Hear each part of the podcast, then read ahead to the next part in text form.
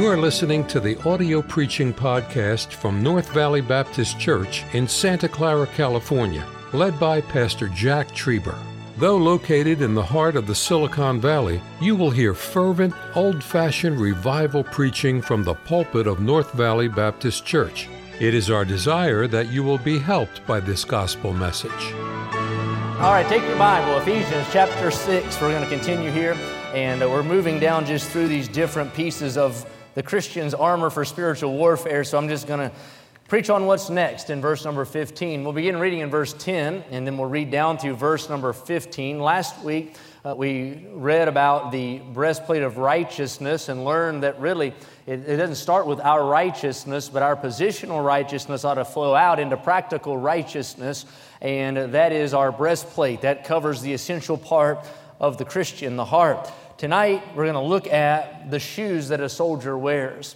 So if you take your Bible, look from the Ephesians chapter 6. Let's begin reading in verse number 10, and we'll read down through verse number 15. Here's what it says Finally, my brethren, be strong in the Lord and in the power of his might. Put on the whole armor of God that you may be able to stand against the wiles of the devil. For we wrestle not against flesh and blood, but against principalities, against powers, against the rulers of the darkness of this world, against spiritual wickedness in high places. Wherefore, take unto you the whole armor of God, that you may be able to withstand in the evil day. And having done all to stand. Stand therefore, having your loins girt about with truth, and having on the breastplate of righteousness. And then here's our new verse for tonight and your feet shod with the preparation of the gospel of peace. The word shod just means adorned. And as Paul is giving us this analogy, he no doubt has a Roman soldier of that era in mind, and he looks at that Roman soldier and the various armor that man would wear, and he gets down to what would cover his feet. Uh, and most of us have never been in combat before, but you could understand that if there's one thing you don't want in the midst of a battle, it's improper footwear. And if you look at these verses, it's over and over again. The command to us is this hold your ground. And it's given to us in the form of stand, be strong, stand, withstand, having done all to stand. So the picture is this that we are supposed to be firm in the fight. We're not supposed to be moved. We're not supposed to bend. We're not supposed to fall backwards. We don't run. We don't retreat, but we hold our ground. Now, I've heard this verse and I have preached from this verse and ap- made it applicable to sharing the gospel, and I don't think that's wrong. But I think in the context of standing, it is more than just soul winning shoes or carrying the gospel out. I think it is shoes that enable us to stand in the evil day for a little while tonight, I want to preach on that thought. Put on your standing shoes. We have different shoes for everything. And I used to make fun of the ladies for shoes, but if you were to come to my house, you'd find me a hypocrite. I must break my neck to get to my car because of my shoes. We have shoes fit for everything. But for a little while tonight, think with me. Put on your standing shoes. Let's pray. Lord, I pray for your power to preach, and I pray you'd help me present this truth clearly. In Jesus' name, amen. There's an old Nazarene preacher named Uncle Bud Robinson. He made this statement. He said, Oh Lord, give me a backbone as big as a saw log, in ribs like the sleepers under the church. Put iron shoes on my feet along with galvanized breeches. Hang a wagon load of determination upon the gable end of my soul and help me to sign a contract to fight the devil as long as I have a fist, to bite him as long as I've got a tooth, and then to gum him until the day I die. I like what he said put iron shoes on my feet. Tonight, I want you to think with me on the thought put on your standing shoes. Ephesians 6, verse 14 begins Stand therefore, having your loins girt about with truth, and having on the breastplate of righteousness. The next verse continues, And your feet shod with the preparation of the gospel of peace. There are two key words in those two verses that I want you to see by way of introduction. The first word begins the first verse, and it's that word stand. And the second word is the final word of the next verse, verse 15, is the word peace. Those two words are vastly different to stand and the word peace. But those two words are ever connected when we talk about spiritual warfare. The word stand means to assume and remain in an upright position. It means to be positioned on the feet, to face and ready to encounter. I remember reading an illustration about a man, a, a, commanding officer who had a team of soldiers, and a general asked him, and he said, Son, will your soldiers march? He said, I don't know if they'll march or not, but I know they'll stand. And let me say tonight soldiers don't win battle on parade, soldiers win the battle when they will stand. And throughout these verses on spiritual warfare, we're reminded of our duty to stand, withstand, and to keep on standing in this evil day. We sing the song from time to time, Keep on the Firing Line, and it sums up what we're supposed to do as Christians. It said, We must fight, be brave against all evil, never run, nor even lag behind. And as a child of God, I'm to plant my feet and to take my stand against spiritual wickedness in high places. To stand means to hold my position. To stand means don't give up ground. To stand means hold the fort until Jesus comes. Standing is not something you do in days of no battle, but standing is imperative that you and I do it in days of battle. And thank God tonight for believers who've taken a stand. Can I say tonight we wouldn't even have a church if another generation hadn't taken a stand. I'm glad that Noah took a stand. In a day when nobody else lived for God, I'm glad Noah stood up for righteousness. I'm glad that Moses took his stand. I'm glad he didn't bend under the pressure of Egypt, but he stood against all the wickedness of that place. I'm glad David stood tall against a giant named Goliath. I'm glad Elijah stood against a crooked politician by the name of Ahab. I'm glad Jeremiah stood when nobody wanted to hear him preach. I'm glad Peter stood and Paul stood in the face of opposition. And Bible believing people have always been marked by their willingness to take a stand for the truth of the Bible when the need arises. You know, we wouldn't have a faith today if somebody hadn't contended for the faith yesterday. 40 years ago today, an airplane went down en route to Houston, Texas, and a man named Lester Roloff left Earth for eternity as that plane crashed down into Earth. I listened in preach today, and Brother Roloff made the statement. He said, God always gives victory if his prophets will stand. And he stood against the government. Somebody said, Brother Roloff, don't you believe that you ought to be subject to the higher power? He said, Best I know, I am subject to the higher power. It's you lower powers that give me all the trouble. I thank God for J. Frank Norris that stood against the liquor crowd. I thank God for Lee Roberson that stood against the convention crowd. I thank God for Spurgeon who stood against the association crowd in London. I thank God for the Anabaptists throughout history that stood against corruption and Catholicism. Thank God for people that'll take a stand. So we see it as we study these verses, we're called to stand.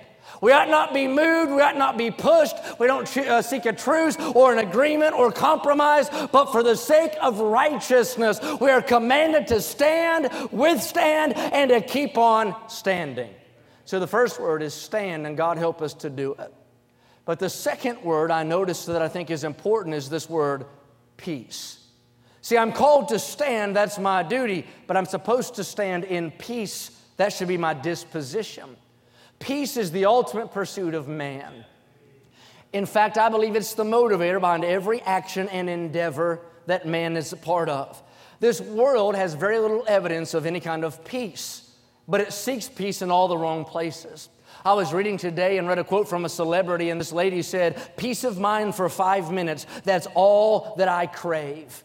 I think about Jeremiah 8:15. It said, We looked for peace, but no good came, and for a time of health, and behold, trouble. There's not much peace in this world. Sin has so tormented the heart of man that he'll wreck himself and mutilate his body and degrade his reputation if he thinks he can find just momentary peace in this world. You follow these politicians. Every single politician offers peace. They say, if you'll just vote me in, then I'll help bring in world peace. And what they say is peace, peace, when there is no peace You can look at what our world does today. Man creates drugs uh, to try to dull the edge of his reality and give him some kind of a peace. Man creates alcohol. It's the national drink of America, sadly, because he wants to escape reality and have some kind of peace. Money rules our world because they think if I can add one more zero to my bank account, that extra zero might give me some kind of peace. And the problem is they look for peace in all the wrong places. You'll as soon find water in hell or sin in heaven as to find real lasting peace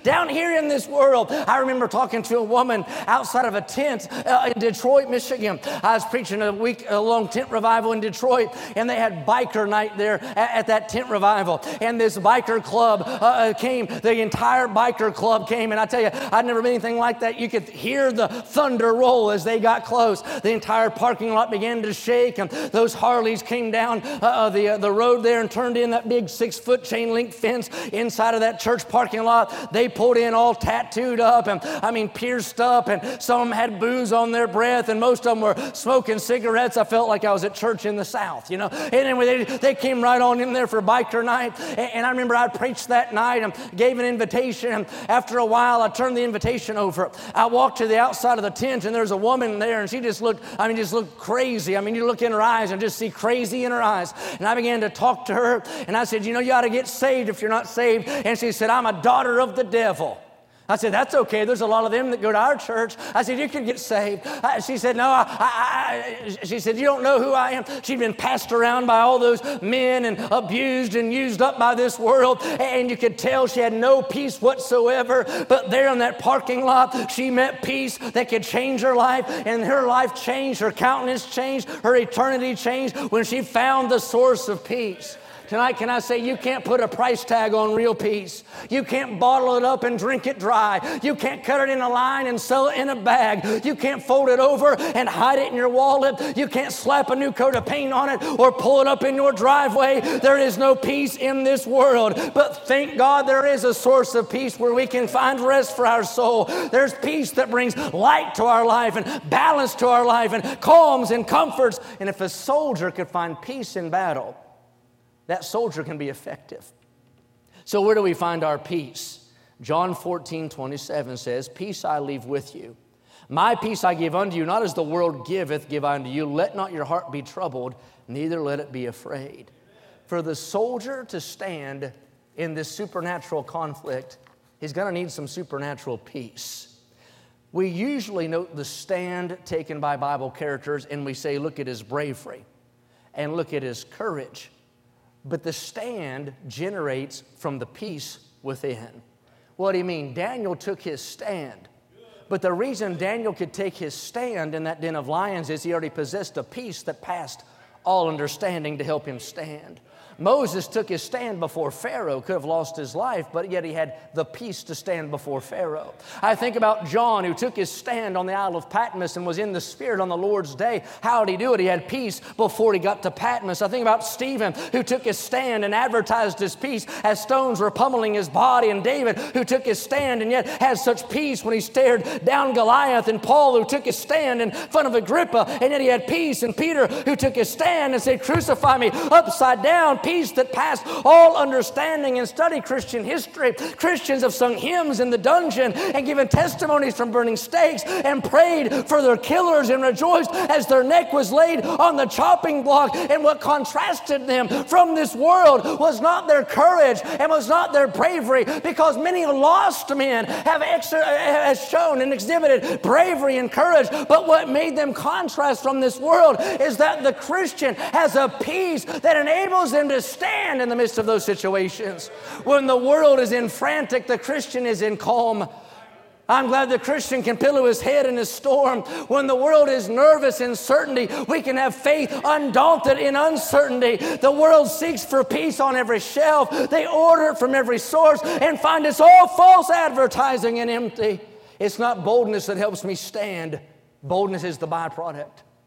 It is not courage that helps me stand, courage is the byproduct. It is peace that must give me footing to stand. So tonight, if everyone else runs around like the sky is falling and drinks the crazy Kool Aid, you and I as Christians ought not.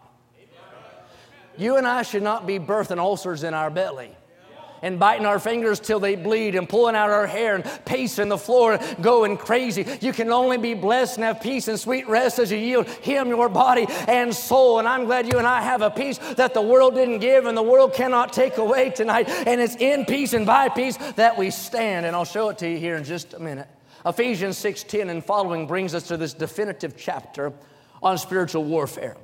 These verses expose our adversary, they admonish us to be prepared for battle, and they teach us about the armor that we have to put on. The armor began with truth. I talked about that last week. Everything rises and falls on how you perceive the truth. In a world of falsehoods, we must have the truth. Following truth was the breastplate of righteousness. Righteousness is both our position in Christ and ought to be our practice as a Christian. Now the Bible transitions into spiritual footwear. If you're going to fight and win, you must have footwear that is fashioned and fit for fighting. Now, when I think about a soldier, I don't first think about his footwear. When I imagine a soldier in my mind, the first thing I might see would be his flak jacket, his armored jacket. Maybe I would see his fatigues. Maybe I would think about his helmet or his, uh, his weaponry of some kind. But can I say the footwear is essential? You ask anybody who's been in battle, and they will tell you the right kind of shoes matter. In fact, I looked it up. The U.S. military has such strict guidelines for the boots that its soldiers will wear. The boots are made for comfort and protection, and they're durable, they're climate applicable, they're slip resistant, they're supportive in battle because they know a soldier with sore feet won't stand very long.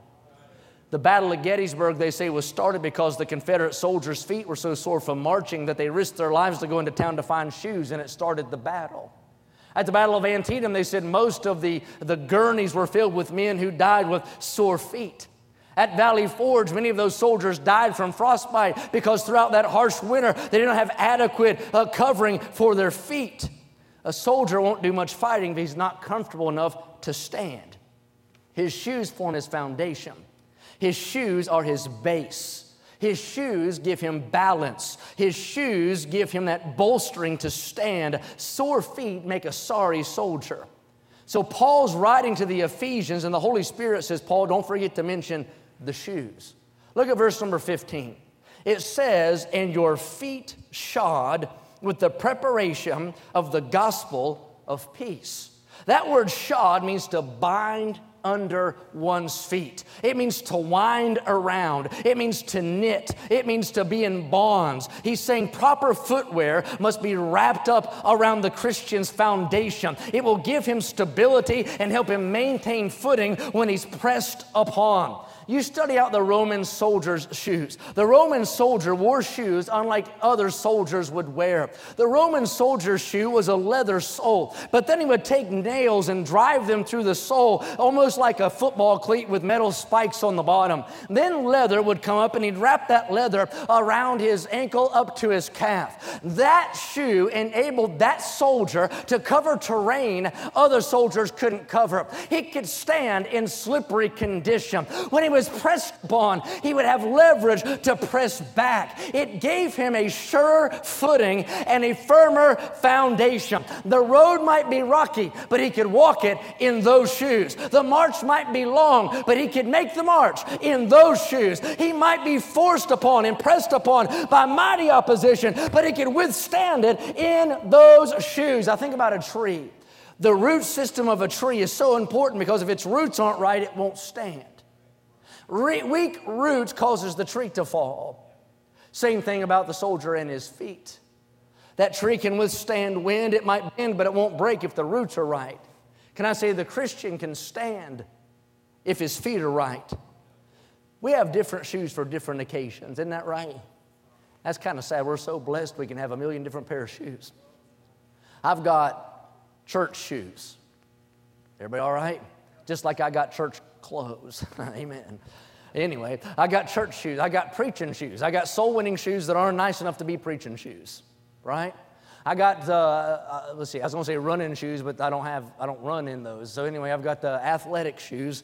I've got, I've got golf shoes, but don't, don't get on me. Don't get on me. I've got, In fact, we got to close down. I'm going early in the morning. Anyway, uh, wait, I've, I've, got, I've, got, I've got hunting boots. I've got cowboy boots because of Roundup Sunday. The only reason I bought those. Uh, let's see. I've got fishing shoes. I, have got, I've got a million other pair of shoes out there in my garage. But tonight, I want you to think with me about this. You got to put on your standing shoes. So, what, our, what are our shoes made out of? It says right here in the verse, and let's look at it. Your feet shod with the preparation of the gospel of peace. So, our foundation, our base tonight, our stability, and I'll make the application is this the gospel of peace. What I think it says is this Christ's love for us ought to ignite our love for Him and cause peace to flood our soul by which we can stand against spiritual wickedness. Do you hear what I just said? Christ's love for us ought to ignite our love for Him. That ought to cause peace to flood our soul by which we can stand against spiritual wickedness. Notice what it says that it is a preparing agent. The gospel prepares us for spiritual warfare. What it means is you are not ready to stand until you are resolved to stand by the gospel. I don't stand in my own courage, I don't stand in my own strength. I don't stand in some kind of a flimsy emotion, but I stand anchored in the gospel of Christ, which brings peace to my soul. Now, I said I've heard it preached by like this take the gospel somewhere, have your shoes on, be ready to carry the gospel, and that's fine. But in the direct context, I am commanded to stand, I'm not commanded to go. And it's okay to preach it as soul winning shoes, but I think first and foremost, he's saying you got to put on shoes by which you can stand, not just going out, not just moving, but not being moved. We won't stand if our shoes aren't right. It's more than being gospel centered, it's being centered on the gospel. What gives me stability to stand is this a peace that passes all understanding. What gives me a peace that passes all understanding? The gospel. 1 Corinthians 16 13 says, Watch ye, stand fast in the faith, quit ye like men, be strong. Peace is the most powerful weapon we have because the devil can't do much to a Christian who operates in that realm of peace. Isaiah 26, 3 tells me that will keep him in perfect peace, whose mind is stayed on thee because he trusteth in thee. There is only one thing in this world tonight that can bring peace to a soul, and that is the gospel. It does not matter the country, it does not matter the color, it does not matter their age, it does not matter their IQ. It is the gospel. It is not money that can bring peace tonight. It is not substance that can bring peace or a car or a job or a house. It is the gospel. I think about the gospel. What is it? The gospel is God's heart put in print for you and I to read. The gospel is God's light entered into darkness. The gospel is heaven's dearest declaration translated into the dialect of man. I was reading today and back in 1973 a man in the Dominican Republic wanted to be crucified for 48 hours to try to bring attention to world peace. The man said, I'll hang on a cross with nails through my hands and feet for 48 hours to bring attention to world peace. He hung on that cross for 20 hours. After 20 hours, infection set in and he had to come down off of the cross. And the newspaper read the next morning crucifixion for peace falls short. Can I say that one might have? But I'm glad there was another one that just got the job done. My Bible says in 1 Corinthians 15, 3 and 4, For I delivered unto you first of all that which I also received, how that Christ died for our sins according to the scripture, and that he was buried, and that he rose again the third day according to the scripture. For I'm not ashamed of the gospel of Christ, for it's the power of God unto salvation to the Jew first and also to the Greek. And tonight, every Christian soldier was once a hell bound sinner, hopelessness hung on every side. Darkness hovered around every day. Hell was our destination, hardship our pathway. But then the glorious light of the gospel shined down on you and I, and peace moved in. The gospel set us free. It changed our course, lifted our burden. The sentence of guilt was gone. Eternal forgiveness came. We traded curse, cross, and condemnation for consolation and a crown because of the gospel. And when the gospel entered into our life, peace came with it. Peace came that day and it came to stay. I like what the Bible said in Romans 5 1 being justified by faith, we have peace with God through our Lord Jesus Christ. Remember that day the gospel came? Man, you remember that day you got saved? Remember that day God changed your life? I, I, don't stand because of my courage. I don't stand because of my bravery. I don't stand because of my resolve. I can stand because I've been made new by the gospel. And I just believe it bad enough and believe it big enough and believe it sure enough to say, hey, listen, it's good enough to fight for. It's good enough to stand on. It's good enough to contend for. I'm saved tonight and I have peace on the inside when all hell wants to fight on the outside. And the peace of God, which passes all understanding, shall keep your hearts and minds through Christ Jesus. There's nothing like the gospel. It's the diamond of eternity. It's the crown jewel of revelation and treasure for the soul. It's the sweetest song ever sung. It's the most pleasant report ever given and the grandest theme ever preached. It tells me God was born of a woman so that we could be born of Him. God became the Son of Man to make me the Son of God. He came down to me to take me up to be with Him. Harry Ironside said the gospel is not good advice, the gospel is good news. It's the grandest theme. Here the ages rung. Our God is able to deliver thee. The gospel is good news for a bad world. Prophetic preaching fulfilled. Promise embodied in glad tidings of great joy. Think about the gospel by which we stand. It's the message of mercy. It's the message of grace. It's the message of love. It's the message of forgiveness. It's the message of pardon. It's the message of hope. It's the message of liberty. It tells me heaven came down so glory could fill my soul. Light intruded on my darkness, and life swallowed up my death. The gospel reconciled me. Thank God it brought sinfulness together with holiness, and mortality together with immortality, and dust together with deity. The gospel is my way, the gospel is my truth, and the gospel is my life.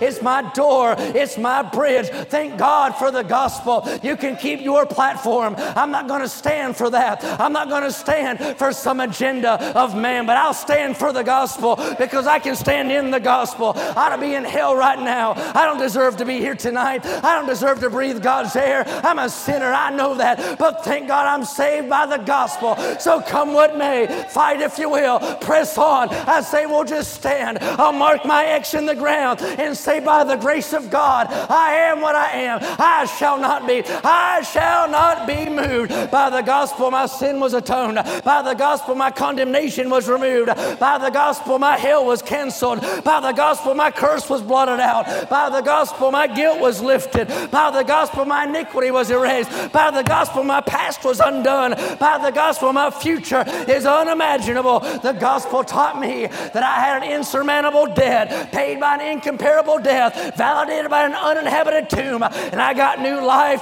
I get no grave. I got nullified judgment and a new name written down in glory, and it's mine mine. Oh, yes, it's mine. The messenger may be frail, but the message has never failed. Thank God for the gospel. It's true, it's timeless, it's potent, and it's powerful. It saves, it sets free, it sets apart, and sets our heart on things above. It's simple yet profound, it's narrow, and yet, thank God, it's universal. It positioned me as a son, compels me as a servant, and classifies me as a saint. This is a faithful saying and worthy of all acceptation that Christ Jesus came into this world to save sinners, of whom I am chief. The gospel is free to receive it, and for everyone should do. Thank God it makes a rebel obedient, a criminal upright, and slaves free. that make a Baptist shout on a Wednesday night. That maniac didn't go through counseling to get his mind back, he went through Calvary to get his mind back. That woman with the issue of blood didn't go to a doctor, she went to a great physician.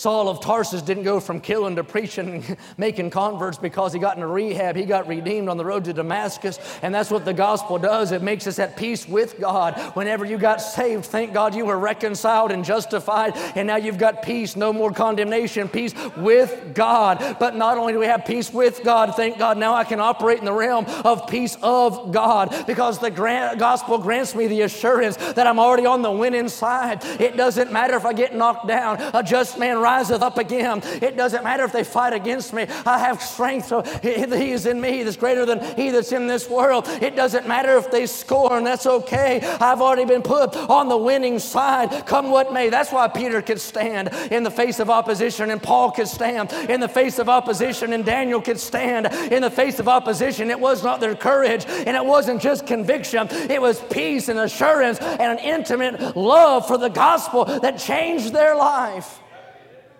Prepare your heart to stand by reminding yourself of gospel truth. Let not your heart be troubled. You believe in God, believe also in me. David believed in God's power to save, so it helped him stand. Shadrach, Meshach, and Abednego believed in God's power to deliver, so it helped them to stand. Nothing is more opposite than war and peace. But for the Christian in war, I'm glad we can have peace. But that peace comes from full assurance and intimate affection with the fact that we believe the death, burial, and resurrection of the Lord Jesus Christ. I watched Lester Roloff get arrested today on YouTube. And he sang hymns all the way to the jail cell. I was like, what in the world is that fellow doing? Now, he was honest. He said, I'd rather not have gone to jail. I thought, I, I agree with that. But he went singing hymns and praising God. How do you do that? How do men like William Tyndale and these others, how do they testify from the place of their torture? How do you do that? When all hell is breaking loose on the outside, how's sweet peace reigning on the inside? It's because they really believe it. And I tell you what gives us spikes to stand when they say, if you don't quit preaching that, you're going to get put in jail for hate crime and talking about. Well, that's okay, but this is what we believe. When they say, well, you're, you know, if you, you, you say that, you know, you're, you're at it, you, you, you might lose your children, whatever. Yeah, but, you know, the spikes are too deep. I, I just believe it. I, this, is, this is where I stand. If you try to stand with anything else other than that, you'll be moved because your emotions are going to do this. And people are going to do this. And churches and ministries will do this. But the gospel is the gospel. And thank God we can stand in that. I like what Uncle Bud Robinson said. He said, Give me some iron shoes, help me stand. We wouldn't have anything today if somebody hadn't taken their stand. But they didn't take their stand simply because they believed politically or they believed emotionally in the moment, but they had a deep rooted doctrinal faith in the gospel. And said, If God be true, let every man be a liar. And I'd rather obey God than man. And I'll stand. Thank you for listening to the audio preaching podcast from North Valley Baptist Church in Santa Clara, California, led by Pastor Jack Trieber. For more information about our ministry or to find out how to get in contact with us, visit our website at nvbc.org. May God bless you as you serve Him this week.